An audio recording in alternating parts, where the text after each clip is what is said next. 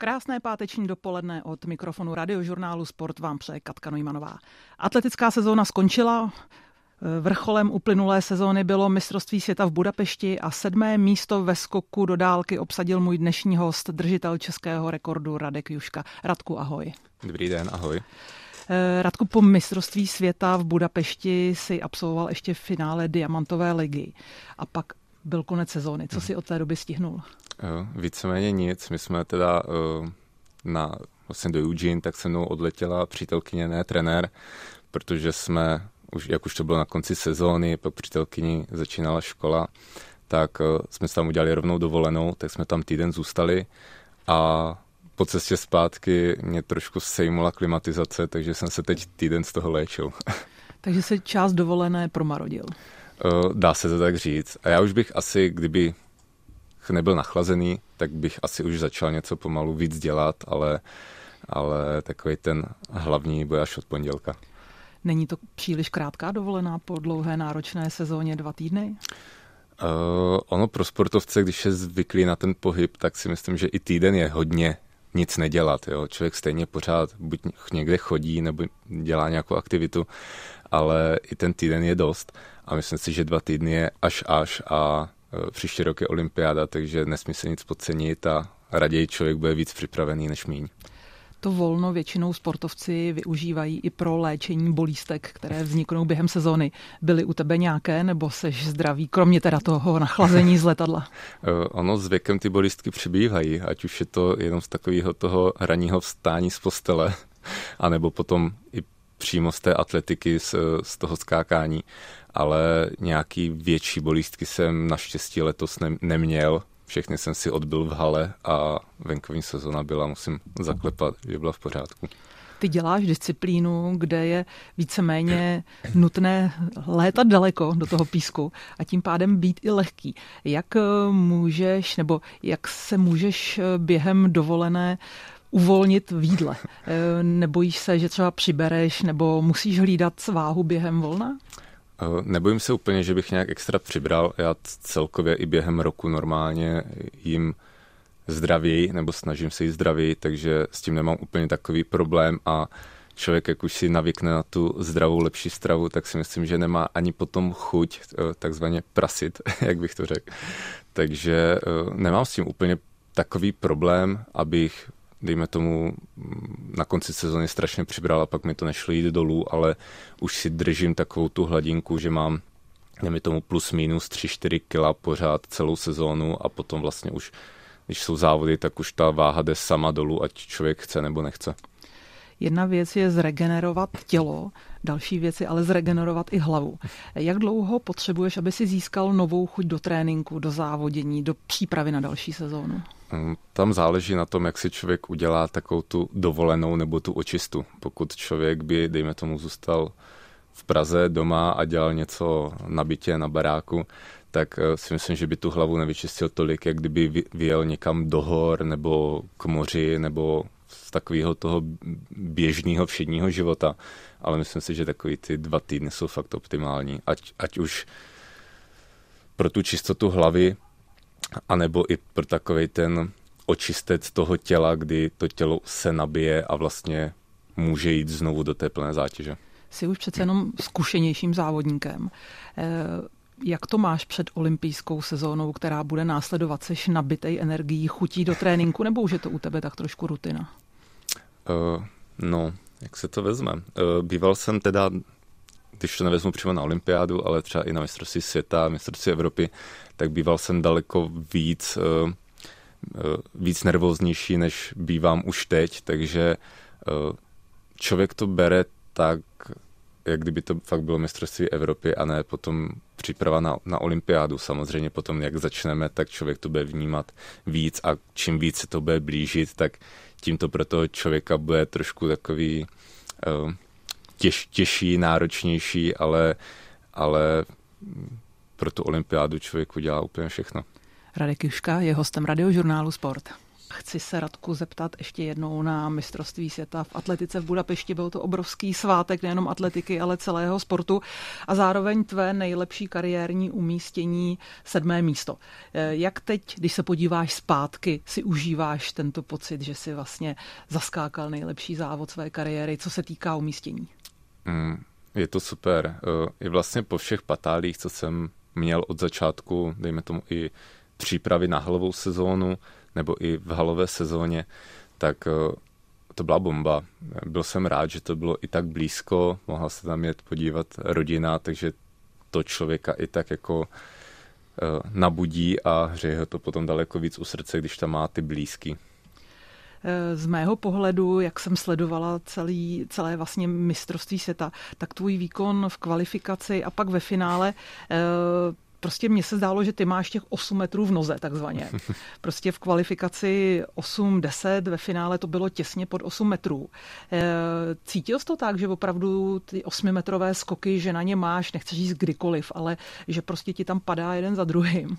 Eh, cítil jsem, že na to mám určitě ten, jak se schylovalo víc k mistrovství světa, tak uh, se to konečně začalo objevovat i v těch číslech, nejenom na, na tréninkových ukazatelích, ale i na těch závodech.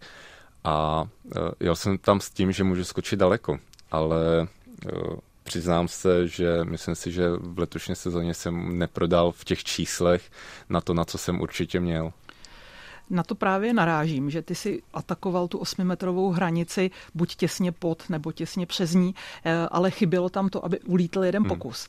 Hmm. Oni vlastně na mistrovství světa, a teď to říkám hodně v uvozovkách, ty medaile nevisely zas tak vysoko. Tam stačilo, aby opravdu takzvaně ti jeden skok trochu ulítl a hmm. na ty medaile se dalo šahnout. Ehm, co chybělo k tomu, aby, nebo co se musí sejít pro to, aby to takzvaně ulítlo? Chybělo trochu štěstí. Já ani tam, tam člověk neví, tam se fakt musí sejít eh, hodina H, den D, aby vlastně úplně všech, všechno vyšlo. Jo. Tam uh, může se, může člověk trošku hůř spát a už to může být trošku jiný, ale aby to tam ulítlo, uh, já jsem tam měl potom daleký pokus, podle mě v té kvalifikaci poslední, kdy se měl maličkatý přešlap, nebo maličký, uh, a, a letělo to právě na ty, na ty medailové pozice, ale pořád to byl přešlap, no, takže já si myslím, že eh, nejvíc tam chybělo fakt toho štěstí. Pojďme ještě jednou k tomu finálovému závodu. Tam bylo zajímavé to, že výkon, s kterým si obsadil sedmé místo, byl hned prvním pokusem. Eh, dalo ti to klid do dalšího průběhu závodu, nebo to nehrálo žádnou roli, že to byl hned ten první pokus? Eh, dalo. Určitě by to, určitě to bylo lepší, než kdyby prvních pokus jsem přešlápl, kdy člověk by byl v takové nejistotě, ale vlastně první takový v úzovkách zajišťovák, tak potom člověk už eh, si s tím může hrát a může vlastně jet úplně naplno, ať už by maličko přešlápl nebo nepřešlápl, tak pořád do toho může dávat úplně maximum a buď by to vyšlo nebo nevyšlo. Nemohlo se naopak trochu stát v tvé hlavě to, že tě ten první pokus tak nějak jako třeba uspokojil a řekl jsi jasně, teď už to nemůže dopadnout úplně jako špatně, to už je velmi kvalitní výsledek, který eh, na mistrovství světa opravdu si můžu dát takzvaně za vitrínku. Eh, nemohlo to třeba v té hlavě hrát nějakou roli? Eh, určitě mě to neuspokojilo, tak, tak, tak bych to řekl, protože jak jsem v kvalifikaci skočil 8-10, i po vlastně mm, tam bylo takové nedopatření, kdy eh, jsem měl nepřešlapový pokus a oni mi mávli normálně červený, červený praporek, že to byl přešlap, teď se tam všichni začali bouřit, že to přešlap nebyl, takže mi v návaznosti dali nový pokus, takže jsem byl v takovém presu, když jsem ten pokus skákal těch 80 a v celé té kvalifikaci jsem se necítil tak dobře, tak jak potom v tom finále, takže já jsem věřil, Sice jsem s prvním dal 7,97 podle mě, ale uh, fakt jsem myslel, že, nebo věřil jsem v to, že mám daleko navíc ten váš závod je dlouhý, zvlášť když postoupíš do užšího finále. Jak na tom skokan do dálky je se silami? Ubírá každý vlastně eh, pokus ti síly, který můžou potom chybět, anebo je opravdu šance skočit nejdelší pokus posledním pokusem stejná jako třeba na začátku závodu? Ta šance tam určitě je. Ono tam potom záleží, jak ten člověk trénuje. jestli eh, trénuje, že jde třeba techniku a jde jeden pokus a za půl hodiny jde další pokus, tak podle mě nenatrénuje tolik, tak jak eh, já jsem zvyklý na tréninku třeba chodit skoro každý jeden pokus za druhým v návaznosti. Doskočím, trenér mi něco k tomu řekne, zahrabeme pískoviště a víceméně jdu znovu. Takže na takový ten pres jsem trošku zvyklý a i vlastně na to tempo. Takže myslím si, že pro mě je potom i lepší skákat ty poslednější pokusy, kdy člověk už je zahřátý a je v takovém tom běhu, než když tam vlastně přijde na ten první pokus a teprve se v úzovkách rozkoukává. Jak probíhá během takto velkého závodu komunikace s trenérem? Co on ti může vlastně říct a ty si na to schopen ještě reagovat? Jaké jsou ty rady, které dostáváš? Uh, ono už se tam toho moc vykoumat, vykoumat nedá. Jde tam hlavně o to, že řekne, jak jsem byl na prkně, buď to dá dopředu nebo dozadu, a potom uh, v jaké třeba pozici jsem měl ramena, že člověk v té rychlosti si neuvědomí, jestli měl ramena trošku vzadu, tím pádem natahuje do toho prkna, anebo aby byl v rovině. Takže to už jsou spíše jenom takové detaily a myslím si, že za ty léta už eh, na to dokážu reagovat docela dobře a eh, ne, že bych úplně nepotřeboval trenéra, ale myslím si, že když bych jel někam na závody a někdo mi to jenom natočil na tablet, na telefon, tak já dokážu i, i vlastně podle toho videa si to tak nějak skorigovat sám. Jak jsi z celé atletické mistrovství světa užil? Teď myslím užil, když už si měl po závodě. Eh, stihl si se dojít podívat na nějaký závod, eh, zažít si atmosféru v pozici diváka, nebo si okamžitě odjížděl domů? Eh, já jsem měl hned po závodě domů, protože, jak jsem říkal, v té sezóně jsem neprodal to, na co jsem měl, takže jsem toho chtěl ještě využít, takže jsem se vracel rychle do Prahy, abych mohl dál trénovat a absolvovat další tréninky a, a závody a ještě toho využít. Radek Juška je s námi na radiožurnálu Sport. Pojďme se vrátit kousek zpátky do roku 2017, protože to byl dle dosažených výsledků tvůj nejlepší atletický rok. Tam prostě těch skoků přes 8 metrů bylo strašně moc, včetně českého rekordu. V čem ten rok byl výjimečný? Eh, já si myslím, že byl výjimečný v tom, že jsme udělali daleko delší a preciznější přípravu. Protože vlastně mě na začátku haly, hned podle mě 2. ledna, tak mě postihlo svalové zranění z hamstringu. A takže vlastně hala tím pádem byla celá out a měl jsem celou tu halu a z přípravu na venek vlastně mohl jsem se soustředit jenom na, na, na ten venek a dodělat vlastně všechny takové ty maličkosti, co člověk normálně nestihne, protože má buď halovou sezónu nebo pak venkovní a mezi tím je strašně málo času. Není to tedy klíč k tomu, aby si se třeba pokusil k tomuto modelu vrátit, nebo ty tu halu chceš nebo musíš absolvovat? Uh, nevím, jestli úplně musím, to bych kecal, ale uh, sám bych asi chtěl, protože v té hale je daleko víc možností a pokud uh, by udělali vlastně ten povrch na palubu, palubovce, tak jak eh, třeba bylo v Praze 2015 na Evropě, tak eh, si myslím, že toho dokážu využít. Jo, že tam jsou fakt reální šance na tu medaili. V tomto roce 2017 si skočil i národní rekord 831 cm, což je strašná dálka. Ale co mě velmi zaujalo, že si ho skočil na světové univerziádě. Mm-hmm. To znamená závodu, který samozřejmě eh, z pohledu studenta je určitě zajímavý. Na druhou stranu jsou z pohledu atletiky i důležitější závody mistrovství Evropy, mistrovství světa, možná nějaké velké mítinky. Čím to bylo, že se to povedlo zrovna tam? Uh, on to už navazovalo celou tu sezónu. Já jsem vlastně i na mistrovství světa, které bylo předtím v Londýně, tak uh, jsem vyhrál kvalifikaci za 8.24, podle mě jsem tam tenkrát skočil. A potom ve finále se to úplně nepovedlo. Sice jsem tam dal 8-metrový pokus, ale skončil jsem až podle mě na desátém místě. A měl jsem v hlavě takový ten chtíč, protože jsem věděl, že, že prostě můžu skočit daleko a a skočím daleko, takže vlastně s tím jsem tak nějak do toho šel a byl to v tom roce, dá se říct, poslední závod. Jakou vlastně třeba roli u toho, že si skočil takto dlouhý národní rekord, sehrála právě ta hlava, ta uvolněnost, že přece jenom to byl závod, který si mám pocit vyhrál, vyhrál to v mhm. celku s přehledem. Eh, bylo to, že si trošku si to chtěl i možná užít, že si nebyl pod takovým tlakem? Eh, bylo. A ono to bylo i v kvalifikaci, těch 8.31, nebylo to až ve finále. Ve finále jsem teda skočil míň, ale stejně jsem vyhrál. Ale bylo to v kvalifikaci, kdy jsem se tam trošku trápil. V Taipei bylo strašný vedro, dusno, měli jsme to podle mě v pravé poledne. A takže člověk se potýkal s takovým tím, aby se úplně neuvařil, takže první dva pokusy stály tak trošku zaprt. A v tom posledním už jsme se rozhodli, už bylo jasné, že bych do finále postoupil, ale v tom posledním už jsme se rozhodli, jestli ho půjdeme nebo nepůjdeme a před tím posledním jsem ležel jenom na, na tartanu, byl jsem obskládaný ledem, abych se úplně neuvařil a pak jsme s trenérem řekli, že tak ať si to teda jdu ještě jeden skočit, no a to byl právě tady ten pokus. My jsme se bavili, že k těm dlouhým pokusům je potřeba i trocha štěstí. Zkus ale popsat z pohledu skokana do dálky, jaké jsou k těm nejdelším pokusům potřeba podmínky z pohledu sektoru, povětrnostních podmínek, počasí. Existuje nějaké ideální schéma toho, aby se skákalo daleko? Si myslím, že každý musí sedí úplně něco jiného. Jsou venkovní typy a jsou halový typy. Jsou kluci, třeba podle mě Tobias Montler, Eh, švéd, tak je spíš halový typ než venkovní, že v hale mu to skáče líp a víc ne, než, než venku.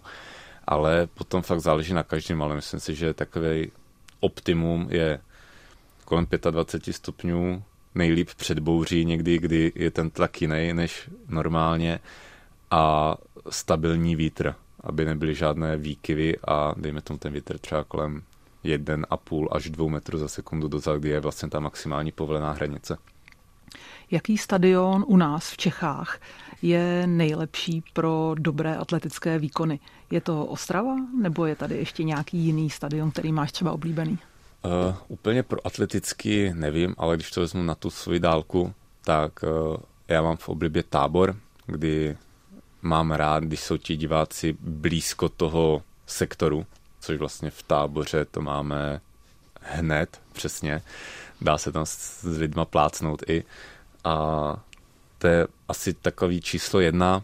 A, a pak číslo dvě mám strašně v oblibě Julisku, vlastně mm, Duklu.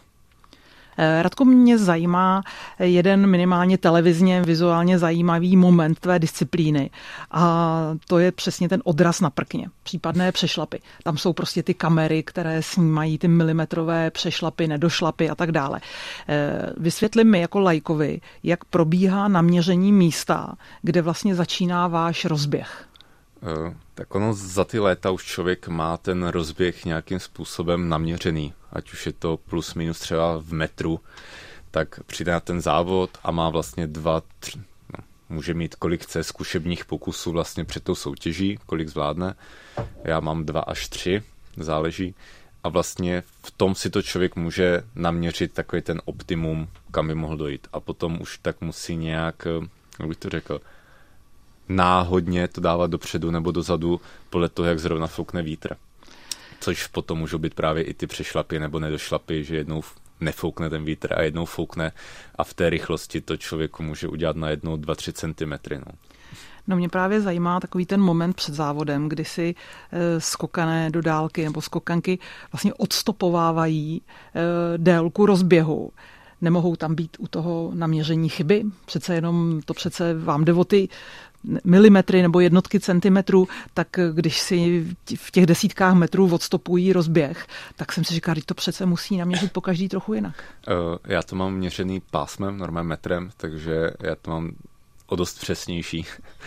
Ale eh, jak říkám, potom on člověk, jestli už si dá, dejme tomu o tu stopu víc nebo míň, tak od toho má právě ty zkušební skoky nebo ty náběhy před tou soutěží, aby si to vlastně vypiloval. A za ty léta vlastně už je to skokan, skokanka, tak ten náběh by měl mít tak vyběhaný, že říká trenér vždycky, že kdybych tě zbudil o půlnoci, tak bys měl schopný ten náběh běžet tak, jak jako normálně člověk má. Samozřejmě může tam být eh, rozdíl, jestli je trošku zataženější, jestli fouká, nefouká, jestli svítí slunce nebo prší, ale jak říkám, od toho jsou ty zkušební skoky před tou soutěží. Takže ty do toho zkušebního skoku musíš jít vlastně naplno, aby mm-hmm. ten rozběh byl uh, v, to, v té intenzitě, v kvalitě, jako jdeš potom závod. Přesně tak, přesně tak. Vlastně už ty dva až tři skoky před tou soutěží jsou vlastně v takovém tom plném presu a člověk tam, tam už nemůže šetřit síly. Musí tam mít vážně naplno, aby si naměřil ten rozběh přesně a, a pak vlastně mm, mohl jít ten první měřený skok vlastně na ostro a, a jít do toho. Zajímá mě, jestli když se blížíš těmi posledními několika kroky k prknu, jestli třeba aspoň nějakým periferním viděním jsi schopen třeba ten poslední krok nebo poslední dva mírně korigovat, nebo jestli tam už je to prostě tak zautomatizované, že jdete po každé stejně a prostě jenom takzvaně doufáte, že to prkno správně trfíte, nebo ještě se tam dá udělat nějaká korekce během rozběhu?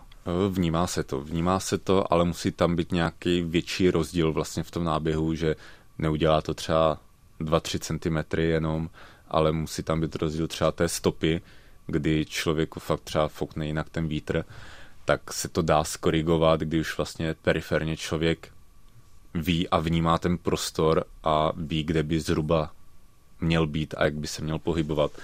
Ale eh, v té rychlosti je to docela obtížný. No. Člověk tam běží, teď bych kecal, 35 km v hodině, možná bych, bych typl, možná rychleji ještě takže eh, je to těžký. Pokud ten doběh nebo odraz na prkně není o těch opravdu milimetrech, eh, vnímáš to, že to byl anebo nebyl přešlap? Víš to? Mm, ne. Když je to fakt v těch milimetrech, nebo dejme tomu i vlastně teď je novější pravidlo, že tam není ta vystouplá deska, tak jak bývala dřív, vlastně to přešlapový prkno, ale je to celý rovný, tak eh, to člověk nevnímá. Jo, neví, jestli přešlápl, dejme tomu centimetr, dva nebo milimetr. To už eh, člověk vážně, vážně není schopen ani v té rychlosti, ani v celém tom sletu nějakým způsobem vnímat. Takže ten váš pohled na rozhočího s bílým nebo červeným praporkem, který půjde nahoru, je skutečně velké očekávání, jestli to bude platný pokus nebo ne. Je, je. Potom i vlastně, když to eh, diváci sledují, tak eh, vidí i takovou tu rozuřenost, když to náhodou nevíde a pak se jde podívat i na tu kameru a vidí, že to vážně bylo třeba jenom mi- milimetrově, tak eh, o to je to potom těžší. Když vezmeš eh, teoreticky úplně optimální skok, eh, ten, tak jak velká rezerva by u toho odrazu měla pro atleta být? Jeden, dva centimetry, nebo jsou to opravdu ty, raději ty milimetry? Tak ty centimetry hrají hodně roli, takže kdy vlastně i v roce 2016 jsem byl na mistrovství Evropy čtvrtý se stejným výkonem jako třetí, protože on měl druhý lepší výkon, takže kdyby to byl ten o centimetr dál, tak bych byl třetí já. Takže vážně každý centimetr na tom prkně se hodí, ale podle dnešních pravidel, a jak tam jsou právě i ty kamery, tak nesmí to být zas úplně až tak blízko, protože Eh, dřív vlastně ta plastelína v úzovkách, to přešlapový prkno bylo takhle skosený a, ne, a teď je tam vlastně ostrá hrana 90 stupňová, takže to člověku vlastně ubere. Jo, i vlastně byl Teddy Stentoglůřek, který v hale skočil prvním pokusem víš, strašně daleko, mohl tam je třeba 8,60 a právě měl tady ten možná ani ne milimetrový přešlap právě kvůli tady tomuhle pravidlu, takže člověka to potom Eh, ošizuje. Radek, eh, Radko, začíná podzimní tréninková sezóna. Eh, vysvětli mi, čím atleti skokané začínají trénink. Vy nemůžete prostě pořád jenom skákat, vy musíte dělat i jiné tréninky. Co je hlavní náplní toho, co tě bude čekat v následujících týdnech, možná měsících? Zvednout kondičku. Je to hlavně o tom, aby člověk vlastně nadělal takovou tu hrubost ve všem, ať už je to v síle, v naběhání, v dynamice, aby měl vlastně potom z čeho čerpat, protože když už jsou závody, tak to člověk tolik nenatrénuje, nebo natrénuje spíš technicky, než vlastně tady to, aby měl tu výdrž. Takže teď nás bude čekat vlastně za týden první soustředění, takže bude hodně naběhávání, naběhávání kopců, schodů a kruhové silové tréninky kdy začneš poprvé skákat. A jak vlastně začínáte skákat? Je to o tom, že do toho jdete třeba s menší eh, úsilím nebo kratší rozběhy, nebo jak se vlastně začíná znova eh, specializace toho skoku? Eh, tak ono už i v, tady v té hrubé přípravě už se dělají různé odrazové cvičení. Je to spíš takový mm, i na polní cestě, dejme tomu různé odrazy, jenom aby člověk tam pořád, mu ten kotník fungoval. A potom taky první skákání, dejme tomu to techničtější, bude tak na začátku prosince bych typl, kdy tam... V hale už. Už v hale potom, nebo my potom na začátku prosince odletíme do tepla na soustředění, takže bude to, bude to v teple venku. Ale uh, začínáme určitě z kratšího. Já na, uh, na tréninku neskáču z celého náběhu. Když chceme chodit jako náběhy, tak to jdeme bokem na dráze, že si naměřím a je to jak hladký úsek jenom a skáčeme vlastně fakt jenom z krátkého. Začínáme třeba jenom z nějakých čtyř kroků a zvyšujeme 6, 8, 10, 12 až do nějakých 14 maximálně. Máš třeba spočítáno, kolik skoků za trénink uděláš? Uh, Myslím těch skoků už do písku. Nemám, úplně ne, ale já jich nechodím úplně tolik. Dobře, když se to úplně nesejde se den a nedaří se, tak jich jdu třeba maximálně 10, si myslím, ale optimum je kolem 5-6. Ještě mě zajímá váš běh. Vy musíte být rychlí, relativně bych řekla srovnatelně třeba ze sprintery, ale ten běh technicky vypadá jinak. A já jsem si všimla, že ty máš zaznamenaný eh, čas dokonce v atletických tabulkách, mám pocit na 200 metrů.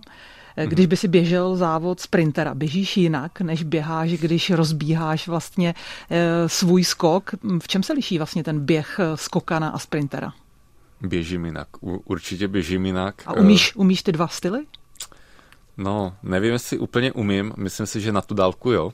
Na tom sprintu prostě běžím, tam to asi jako nějak nevnímám, ale v té dálce už mám naučený, je to spíš takový jako kolesový. Strašně zvedám kolena a snažím se ten krok držet pod sebou.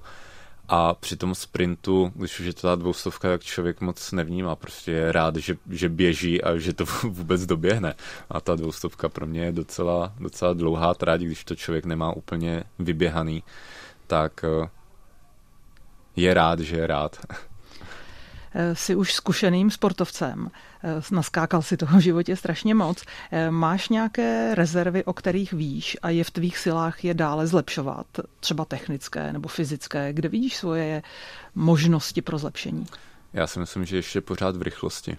Když bych se srovnal s klukama, dálkařema, světovýma, tak jsem pořád pomalejší než oni.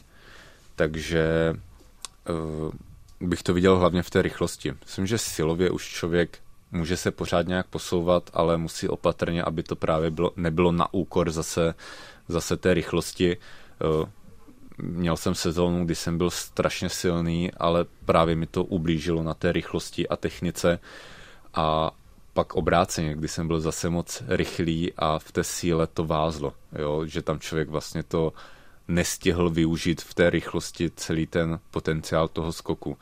Takže chce to takovou vyrovnanost, ale pořád si myslím, že, že ta rychlost na té se dá pracovat a dá se ještě někam posunout. Jakou roli v tvém sportu, v tvé disciplíně hraje zkušenost? Protože bavili jsme se o tom třeba u odrazu, že s tím dokážeš lépe pracovat, ale samozřejmě zkušenosti přibývají, ale přibývají i roky, což zase mnohdy jde proti té e, sportovní výkonnosti. E, takže dokážeš využívat už zkušenosti, které máš, jsou třeba tvojí výhodou? Eh, určitě. Myslím si, že jo. Za ty roky člověk ví, co si může, dejme tomu, dovolit, ba naopak če, čemu se vyhnout. Takže eh, je to, ať už to vezmu v maličkostech, přijde na ten stadion, velký stadion a teď není z toho takový pav, ale už je koncentrovanější, koncentrovanější jo, jo. na, na, na, ten, na ten skok a dokáže se soustředit sám na sebe. Přitom, když přijde úplně poprvé na nějaký velký stadion, tak je z toho vyhukaný a spíš vnímá to, co se děje kolem, než aby se soustředil na sebe. Takže eh, hlavní výhodu vidím tady určitě tady v tomhle. Eh, světový rekord drží z roku 1991 ve skoku do dálky Mike Powell. 895. Když se na tento jeho skok podíváš, jak ho jako profík, jako člověk, který sám skáče přes 8 metrů, hodnotíš? Co na něm bylo nejvýjimečnějšího? Že to bylo tak strašně daleko. A čím to bylo tak strašně daleko? Eh, bylo to, on byl rychlý, já nevím, kolik eh, měl stovku běženou, podle mě měl pod 10 půl a, a celkově ta síla uměl to přes to prkno krásně přeběhnout. Jo, já to spíš na tom prkně bloknu a on to krásně přeběhne a vlastně tím pádem ho to mm, dokáže v tom skoku nést až tak daleko, ale ona celkově i ta soutěž, vlastně myslím si, že je celá na, na, na YouTube se dá najít, tak oni se eh, s Karlem Luisem podle mě, tak se předháněli vlastně, jeden skočil 8,90, další skočil 8,95, další třeba skočil o něco víc, ale s větrem, takže byla to strašně krásná soutěž a vlastně, když se potom takhle na nějakým tom závodě sejdou lidi, co se takhle předhání, tak ta soutěž a vlastně ty výkony těch ostatních ho dokáží ještě namotivovat k tomu, aby mohl skočit ještě dál. Potom záleží na tom člověku, jestli toho využije nebo ne. Je v silách někoho ze současné generace se těmto výkonům přiblížit? Uh, no, chvíli byl, byl Kubánec Echevaria, který skočil 8,80 a nějaké drobné, teď se nejsem jistý. Uh, tak ten, ten už teda není, slehla se po něm zem a jediný, kdo by teď podle mě mohl uletět, ale nemyslím si, že až k tomu světovému rekordu, tak je uh, Miltiades Tentoglu, řek, který vlastně teď je světová jednička v Evropě, ve světě, um, úplně kdekoliv se ocitne. Už jsme na začátku naťukli, že jsme na Prahu eh, velké sportovní sezóny, která vyvrcholí olympijskými hrami. Eh, kdy a jak se na ně potřebuješ nominovat? Kdy vlastně můžeš plnit limity a eh, kolik k tomu, aby si získal letenku do Paříže, potřebuješ skočit? Eh, tak ta nominace už běží, podle mě od 1. června nebo července, teď jsem si úplně jistý, a je to buď ostrým limitem, který je 8,27, Doria by the way bylo 8,15, myslím, takže ta hranice se posouvá, anebo světovým rankingem, kdy člověk jezdí po závodech, čím lepší závod to je, tak za ten je víc bodů a potom vlastně za ten výkon a umístění, na kolikátý místě tam skončí, tak eh, získá právě další body. To je ten ranking, kdy když si to takhle vezmu, tak eh, v nynější době jsem v rankingu na devátém místě směrem na Paříž, takže vypadá to zatím, musím zaklepat, vypadá to velmi dobře, ale člověk nesmí nic, nic zakřiknout ani nic zanedbat a uh, určitě pojedeme do té sezony s tím, že chceme ten ostrý limit, abych to si mohl očkrtnout, jako že mi to prostě patří a že tam můžu jet s čistým svědomím tak my taky ťukáme na prkno, aby ti to vyšlo. Budeme ti strašně držet palce. Náš čas se bohužel nachýlil. Moc díky za milou návštěvu, za povídání o atletice a e, měj se krásně a díky za návštěvu. Děkuji, pěkný den.